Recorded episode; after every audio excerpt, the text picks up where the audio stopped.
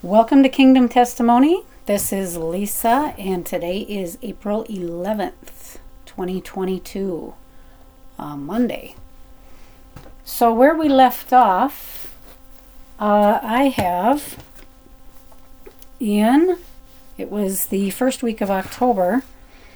Um, we're picking up today on October eighth, and I remember I was going to talk about as doves to the roost, and as a matter of fact, I was just talking with a friend of mine on text or email. Well, it was text until I dropped my phone about an hour ago and shattered the screen, so that's fun.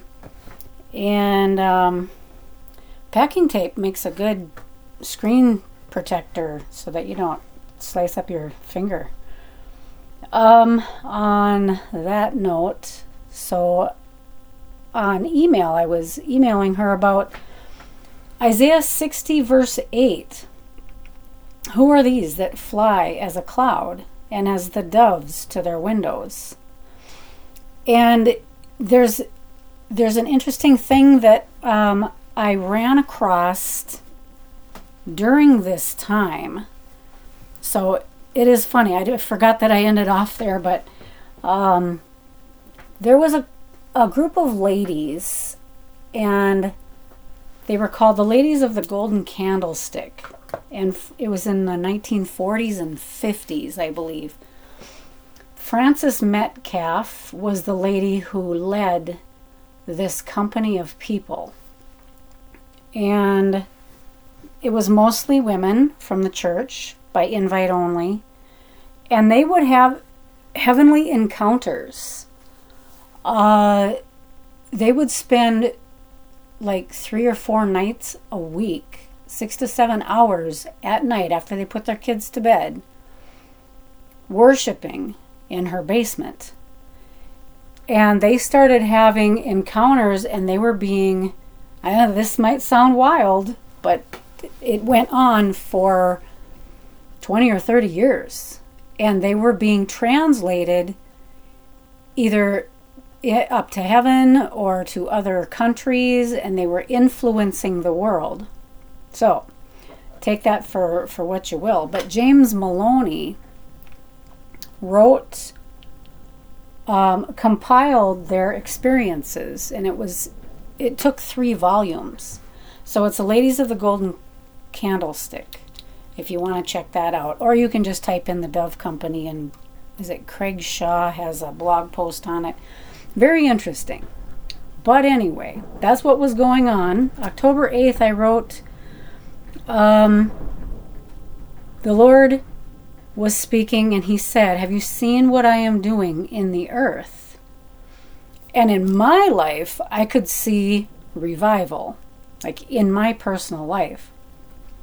He said, do you think the world is paying attention? And I said, no, I do not. And he said, they are paying attention. My doves are. And it was interesting because the day before I had just been looking at the stuff with Isaiah sixty, doves to the roost. And then he said, my child, I am to discuss many things with you. You are hearing me in your spirit.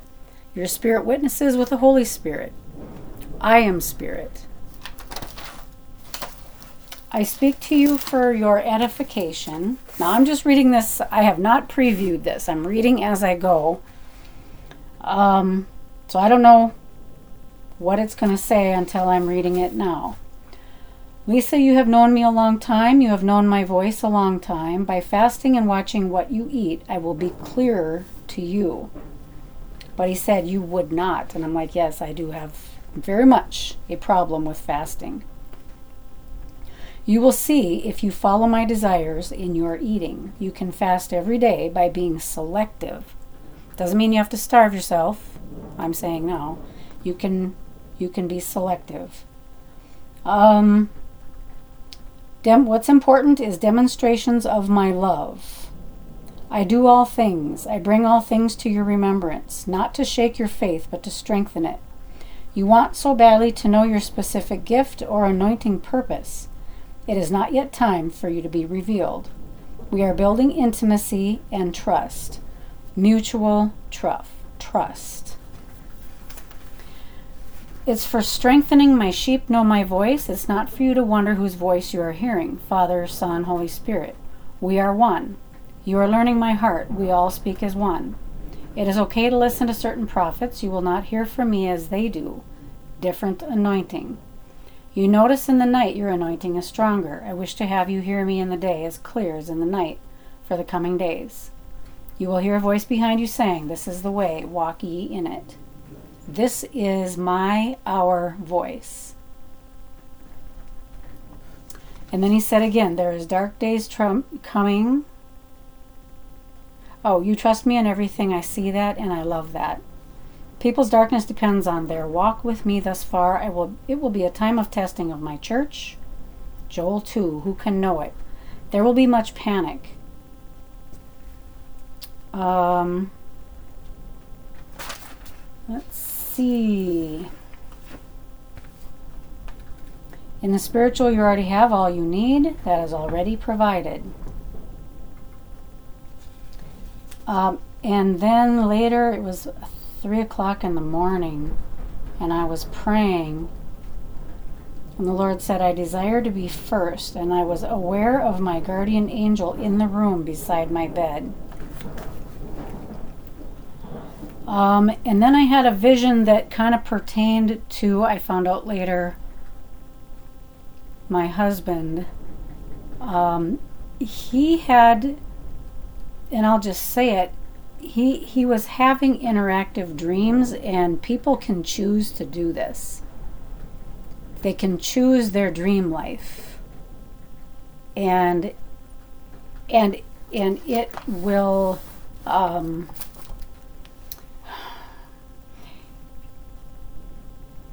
whatever you want to dream about. I can't remember what it's called, but but you can direct those things into your dreams. And the Lord will step back. God will speak to you through your dreams if you want him to, but if you allow lasciviousness and other lustful thoughts into your dream life, that will choke him out. Desire is the direction of your affection, the Lord said. Okay.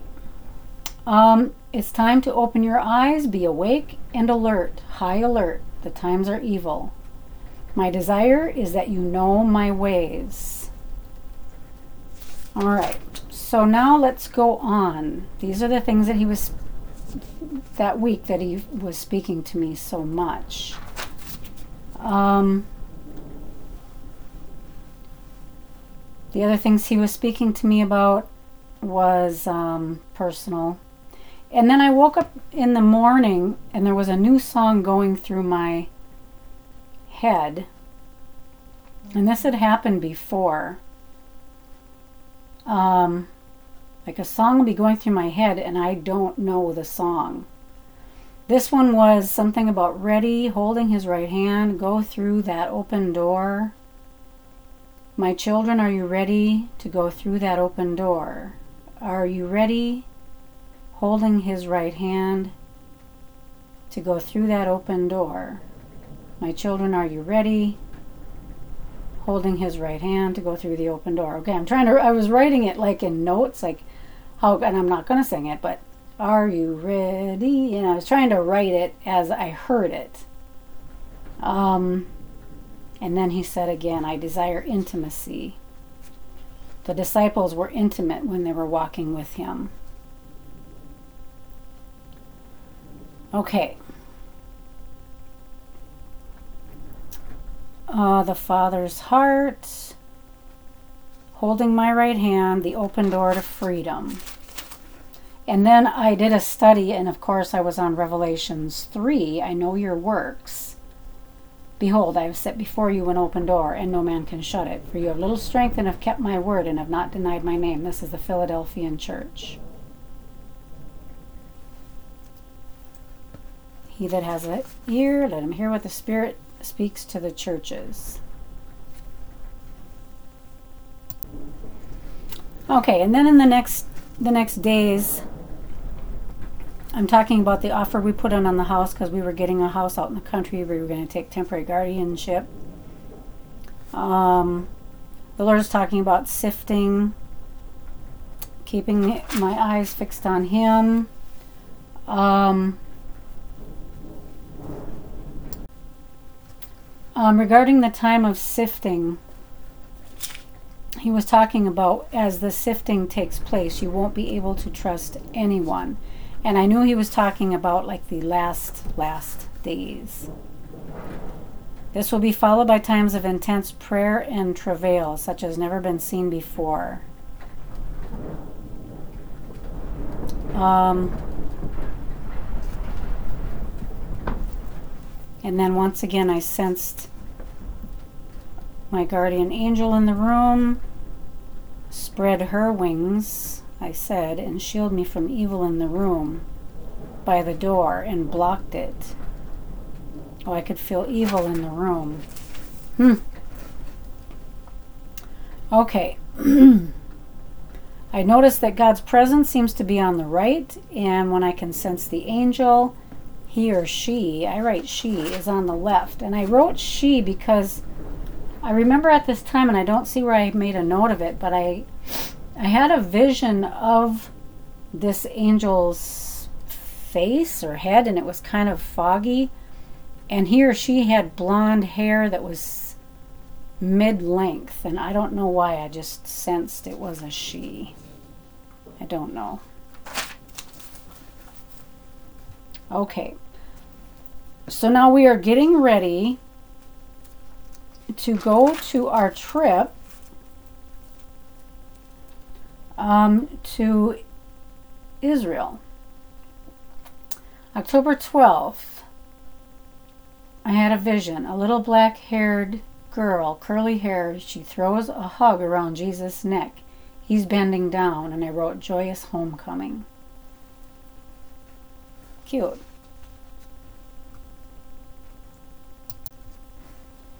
So during all this time, when the Lord was requiring so much time, prayer time, intimacy, I was, as you can assume, I was not one hundred percent present for my husband at the time.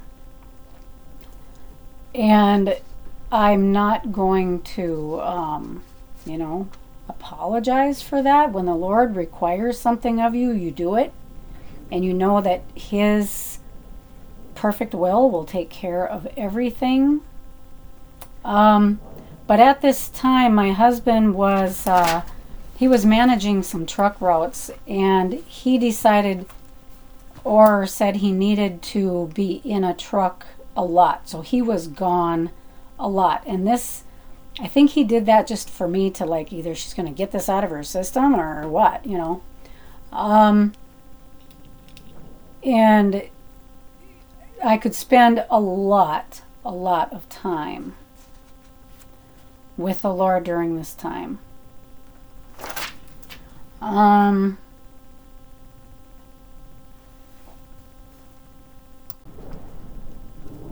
okay, so I just forwarded to um, a few a few days in, and it's it's kind of the same thing going on. I'm doing a lot of studying and a lot looking up people on YouTube, things like that, confirming some of the things that the Lord has been telling me. Not that I don't believe Him, but because He doesn't mind if we do that, look into things further.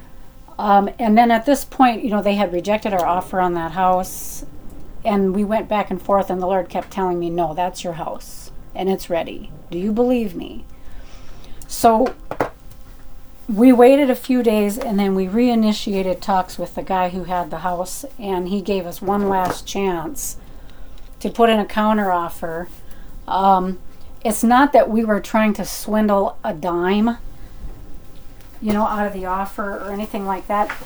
It's just that the house wasn't livable, and they were asking for a price as if it was, you know, a fully refurbished house. It was, it was just one of those things. He was an elderly gentleman.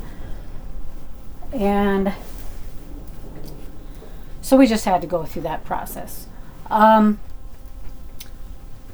then the Lord said, do you believe me when I said your house is ready? And I said, yes.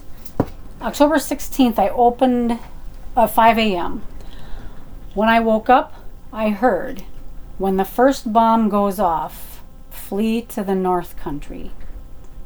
And then he said, Fargo is not safe. And what he meant is that the big cities are not safe for when the first bomb goes off.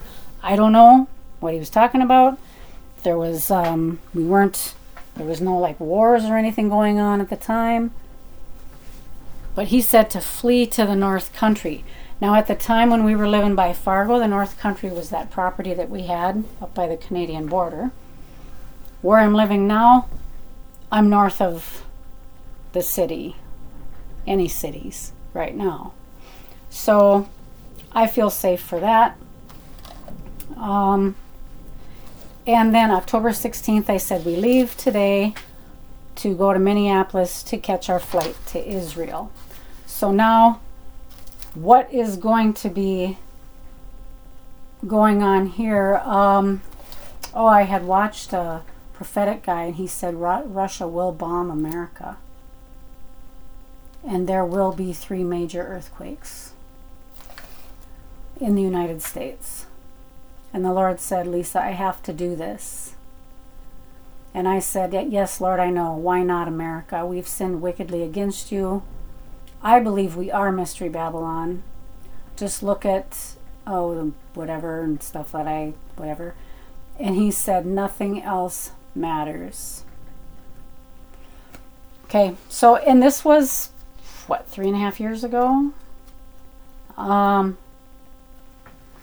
we are coming up to the time of our visitation. And then America is coming to the day of their perplexity soon. Micah seven four. The best of them is a, as a briar, the most upright is sharper than a thorn hedge. The day of your watchman and your visitation comes. Now shall be their perplexity. And I wrote, we can't face our sin. It's so bad we can't admit it. We know we are idolaters and blasphemers and materialistic. We compare ourselves to our neighbor and enemy. If we held ourselves up to God's light, what would we see? Do we even know his standard? Did we ever?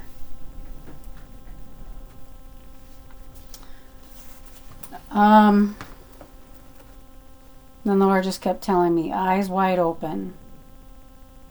People will long for the former, simpler days. Look up, he said.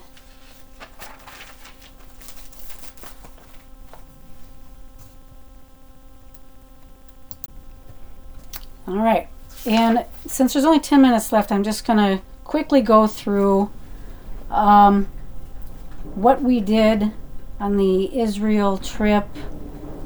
Um, and I'm just going to gonna go on my quick notes. It's a weird sound outside. It's super windy. Um, the first day we went to the Mediterranean Sea. It sounds like a jet right over the top of my head. Um, and I had a vision. This is October nineteenth. Sorry for all the clicking, but I, I don't want to bore you with the whole thing. So I'm only going to give you the visions that I saw while I was on the Israel trip and tell you where we were. So we were at the Mediterranean Sea the first day. Um, I had a vision of God's bird's eye view. The bumps on a Bible cover in red, zooming in, coming down, down, down, then the clouds, or through the clouds, to the earth and onto the people. It is us, the color and the texture. Okay, day two, we were in Philippi, Caesarea. Day three, we went to the Jordan, did a baptism in Shiloh. The next day, I had two visions. Let me find those. Okay. I had a bird's eye view vision again of Jesus walking the hills, entering towns, crowds following him. That's pretty cool. And then another one, I see, I was seeing Jesus walking on the water at the Sea of Galilee, extending his hand, extending his hands to Peter. Peter had boldness. And then I heard the Lord say, how often you have asked me for boldness. Let your spirit roam, my spirit roams, the fullness of me. The Son listening for the Father, the Spirit roaming like the wind, all the attributes of my likeness. The attribute, attributes of the disciples. Ask, seek, knock, search.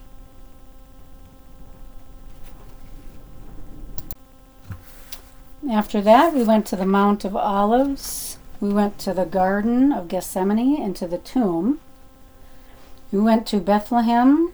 We went to the Spring of Gihon, David's City, the Temple Model, the Wailing Wall, the Muslim Quarter and the Jewish Quarter, where me and my sister lost my husband. He got lost. It was packed.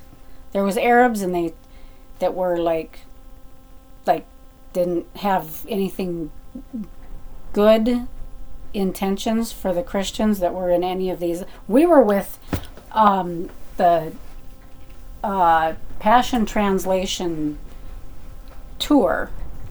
My sister had set us up with. I had no idea who Brian and Candace Simmons were. I didn't know anything about the Passion Translation, but my sister did, and she had got us set up, and there was two hundred of us. There was four buses of fifty people, and he gets lost in the city of Jerusalem in these um, tourist quarters. I was just like, how, how, how does this happen? Okay, so... Then, let me go on. Oh, and then we went to the garden tomb, and they were praying for healings. And that was really neat. Um, oh, I had a vision. Okay, let me re- let me find this one on, on the twenty-fifth of October. This is right before we went to Jericho, Dead Sea, Uh, Jordan River again, um, and that would have been to the Dead Sea Scrolls area, Qumran. But right before that, okay, let me find that. Okay, there was actually two tourists, or two, um, two visions that I had back to back. The first one, there was a guy, he was dressed very nicely, kicking back at a table with acquaintances who really don't know him in the main section of a restaurant, and he's leaning back arrogantly and he says, look at those tourists, and he is arrogant and sure. And then it switches to a vision. Now I, I had this in my mind that this was the young Antichrist. I don't know why I thought this, but at in twenty eighteen this was a young man, and this was the young Antichrist. Okay, that's just what I thought. And then it switches to people running through a lobby across a shiny marble floor. You hear a lady scream, and they're looking behind them. They're glancing back as they flee to get out of the way of the destruction that's coming of biblical proportions. You can see through the large glass window panes that there is an earthquake happening. It's a large uh, earthquake, large as one or two stories of the building. So that, that was like a two-part vision. And then on um, October twenty-sixth was the last day we were there. So we were gone for like ten or eleven days. But this was the coolest thing that happened. There were so many really memorable things that happened, and I'm going to have to go back through my notebook. It's there's quite a, quite a bit. Of course, I was writing furiously, so some of it's hard even to read because, and I won't even try. Um, but when we were at, on the last day, there was, we could have the choice of what the final tourist thing would, that you wanted to do. Well, we chose, me and my husband chose Hezekiah, Hezekiah's tunnel, and my sister went with another group somewhere else. And Hezekiah's tunnel goes from the Kidron Valley. King Hezekiah, of course, built, you know, dug this tunnel so that they wouldn't get cut off from water, from the supply of water to the temple or to the king's house, either one, King David's area. And so this tunnel is cut through the rock, and it's maybe about six feet, seven feet tall. And if you stick your elbows out from side to side, you're getting close to reaching the sides. Now, I'm extremely claustrophobic, but um, everybody just raved about this particular thing. So I was like, okay, all right. Okay, God be with me. I won't freak out and panic, and we will go. So we got there, and then you walk down into, you're walking underneath the earth. It's very creepy, very scary. Uh, not creepy so much, but scary. And so you walk down, and there's water, and sometimes the water's up to your knees. Most time it's up to your ankles. And that reminds me of Ezekiel forty-two, is it? But anyway, um, the water's coming up from under the throne. But the waters are really clear. And so we walked down in, and the water was just a little bit above our ankles. And this lady was there, and she's like, I have a bunch of extra globe bracelets. Does anybody want some? Because it's dark in there. You have to use your phone. It's pitch black. And so I was like, yes, yes, yes. So I tied or hooked a glow bracelet around my ankle. And then Kevin was behind me, my husband, and he had one, I think, around his shirt somewhere. And then the girl in front of me, um, she... I had given her one, and I didn't really know who she was. Her name was Victoria. So we're walking through this tunnel. It takes a half an hour to walk in pitch black, but everybody's got their phones. And so we're walking, and every you can hear people talking, and we're all about, like, I don't know, I'd say six feet apart. We're all social distancing, huh? And every now and then I'd look back at my husband, and, you know, he's good. This does, this doesn't faze him at all. And I'm like, okay, I'm I'm good. I'm good. You know, and we get about halfway through, and the girl in front of me, Victoria, she turns around, and she's probably like in her thirties. She looks at me, and she's like, I don't think I can do this. I was like, I wasn't, I was trying not to look around and, like, think about where I was and how trapped we were and all of this kind of thing. But I'm looking at her like, we have to. Excuse me. I'm looking at her and I'm thinking, no, no, dear, we have to do this. You don't understand. You can't go backward. You have to go forward. You have to keep going. And I was like, are you going to be okay? And she said, I don't know. And she was starting to freak out. And we were in the middle of about twenty to thirty people. So you can't just break into a run screaming and freaking out. You know, that would just set off a panic everywhere. So I was like, um, do you, maybe we should sing. I don't have a good singing voice. As you already hear, I sound like a chicken even when I'm talking sometimes. But I said, maybe we should sing. Let, let's sing a worship song. I said, what? What is your favorite worship song? And she, and she said the one that we were singing a couple of days before when we were at the Garden Tomb, when they had gathered all two hundred of us, all four buses together. And they got all two hundred of us together, and we were all worshiping at the same time under this pavilion by the tomb. You could see the tomb just down the hill. It was just so unbelievably touching. It was like the other time when we were at the Jordan River worshiping and doves were circling our group. That was cool. But anyway, um, so I said, well, okay, let's let's sing that song. And I'm like, ugh, my voice is so bad, you know. And so I just started singing it, and then she started singing it.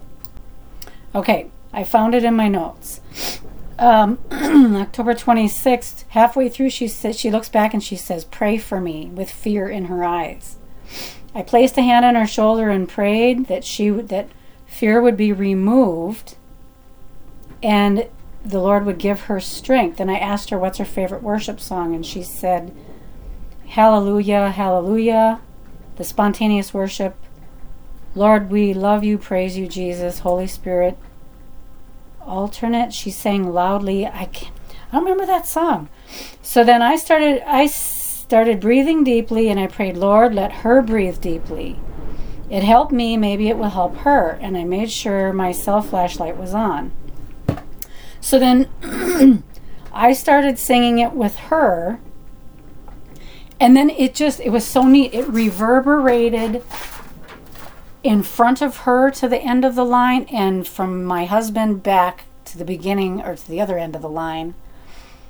And all of us, like thirty people, are walking through Hezekiah, Hezekiah's tunnel, worshiping in acoustic. It was so beautiful. It was so beautiful. Um, and then after, when we got done out of there, she was hugging me and thanking me, and she said that the The Lord was telling her, take deep breaths, take deep breaths. And I told her that that's what I was praying when we were out there. So the Lord was definitely working um, between us so that she wouldn't freak out. It was, to me, it was the most memorable time of that, of the whole trip. It was just so cool. Um, but then... As we came back, we went to Ben-Gurion Airport, and um, and then we got home. And this was the end of October, and I will finish the end of October. October twenty-ninth, I had a vision of an olive tree, and there was an axe at the base. And the Lord said, I will bring Israel to its knees. And then I saw a light, like a flashlight beacon. It flashed twice above my left eye. I woke up one morning and I could feel Jesus was looking directly at me. And then, oh, let me find this one. Okay, October thirty-first, vision of inside of the tomb. It was pitch dark. It fades to light like sunrise. And I wrote in here, was this when you were coming out? The peach to tan faded to a colored sky, the very beginning of the dawn. The stone had just rolled away. He was just raised and coming out into the day. Resurrection life. That's so cool. So I was seeing kind of like inside of the tomb. That's so cool. So that's the end of October. We had just gotten home. And um, I'm going to... end it there. Um, we'll pick it up on November first. Um, and I just want to reiterate, I am not anybody special. The year, cho the year chosen by the Lord for me, for him to show me things, was twenty eighteen. And through it, there was a lot of difficulty in my marriage, troubles at my job, um, troubles with my family, siblings. I wasn't able to go, come and see my kids hardly at all, except that time that I literally just had to get in my car and drive away. Like, no, I will go and see my kids and grandkids. Um, and then during all that time... Um, we were going through issues with the his grandkids that we were going to get temporary guardianship of. There was just a lot of turmoil. So the Lord came to me at a time in my life where there was turmoil on every side. Not to mention, you know, the stuff going on with my husband. We were moving. We like moved three times that year. And so it was very, very... you know, calming for me, to him, for him to show himself to me in that way. I'd been a Christian a long time, but I had not experienced the Lord in such an intimate manner. And he chose that year to do that. So, um, but I had been praying for years to have a really close, intimate walk with him, to see a lot more visions and dreams. And he just picked twenty eighteen as like, okay, let's, let's do it this year. So I'm nobody special. These are just the things that he showed me. And so I want to share them with you and the world as part of my testimony. So until next week, this is Kingdom Testimony. This is Lisa, and I pray that you are very, very blessed.